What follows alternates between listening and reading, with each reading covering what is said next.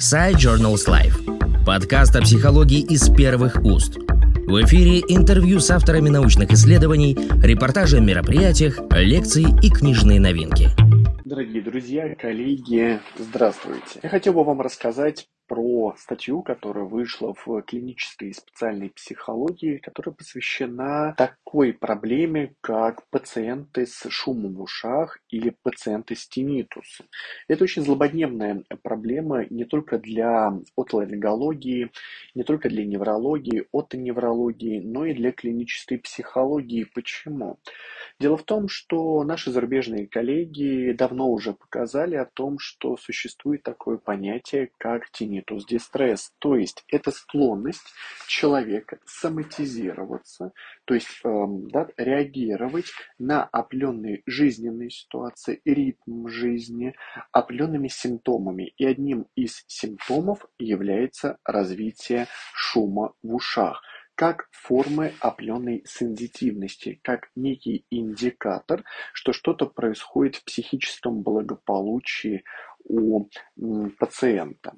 Вообще говоря про тинитус, ну, он в структуре разных состояний протекает, но в данной статье, во-первых, впервые описан тинитус дистресс у пациентов шумом в ушах, то есть в чем он сопровождается и что мы можем наблюдать у пациента. Описана нейрофизиологическая модель тинитуса, которая еще раз показывает, какова роль все-таки психогенных, психических, приморбидных личностных особенностей в развитии данной формы соматизации. Опять же, тинитус мы рассматриваем как индикатор состояния нервной системы. То есть появление тинитуса, проявление подобного симптома является индикатором, что что-то происходит в психическом функционировании пациента.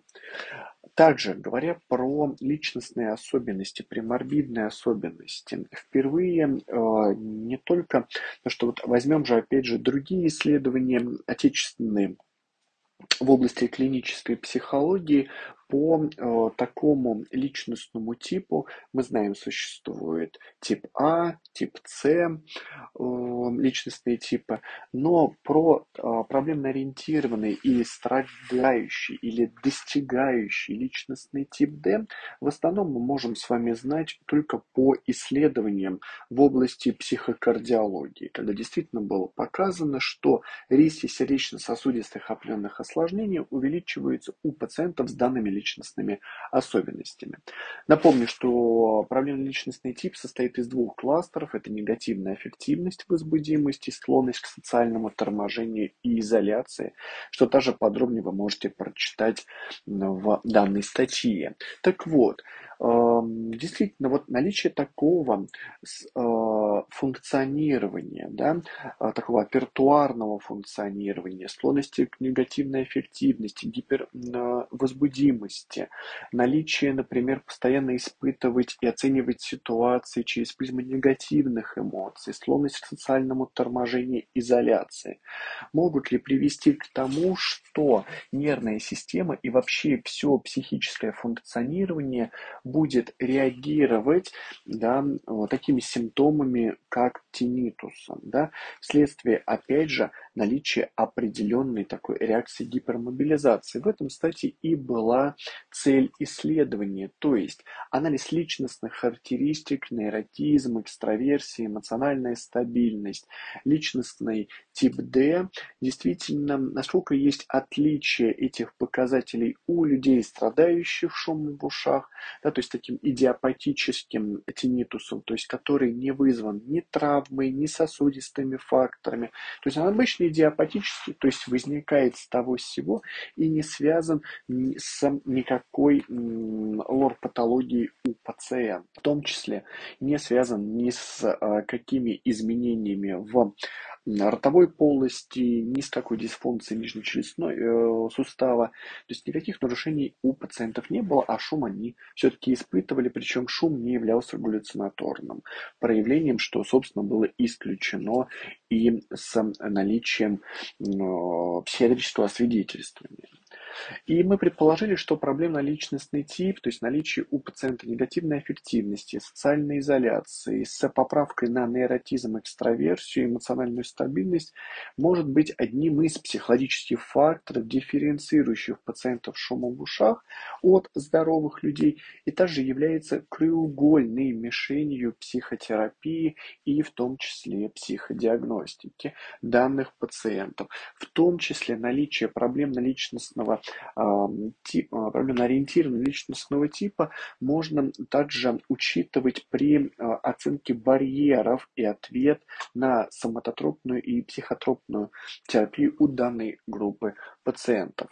Таким образом, что же показало наше исследование? По сравнению с людьми без тинитуса, пациенты с шумом в ушах имеют более высокие уровни нейротизма, негативной эффективности, социальной изоляции.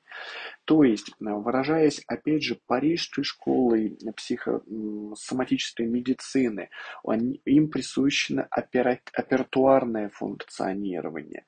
Жизнь такой на автопилоте, жизнь постоянного борца с одной стороны, и более низкие уровни экстраверсии и эмоциональной стабильности с другой. Действительно, у пациентов с тинитусом больше вероятности они имеют проблемно-ориентированный личностный тип.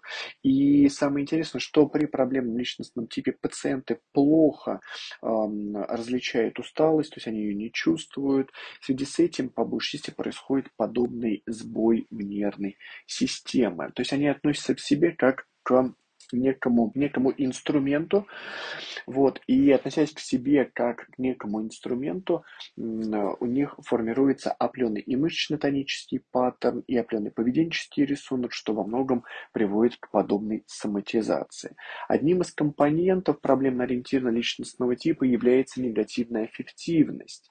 И действительно, негативная эффективность оказывает большее неблагоприятное влияние на степень выраженности тинитуса и может выступать выступать одним из факторов риска возникновения тинитус дистресса, и коллеги учитываете его при проведении когнитивно-поведенческой терапии. Практические рекомендации отражены в этой статье, что во многом расширяет психологическое обследование данных пациентов, тактику проведения когнитивно-поведенческой терапии второй и третьей волны.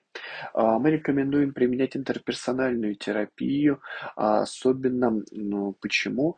Потому что действительно наличие определенных, наличие определенных все-таки факторов, как социального торможения, а, чувство непонятости влияет на развитие данной формы соматизации. Таким образом, дорогие коллеги, эта статья открывает такое новое направление в клинической психологии, когда мы начинаем сотрудничать с врачами, лор, лорами, а, сурдологами и действительно можем, как клинические психологи, быть максимально полезны данным врачам в ведении пациентов с данным заболеванием, как с шумом в ушах и на будущее забегая вперед даже за болезнью Миньера. Подкаст Side Journals Life о психологии из первых уст.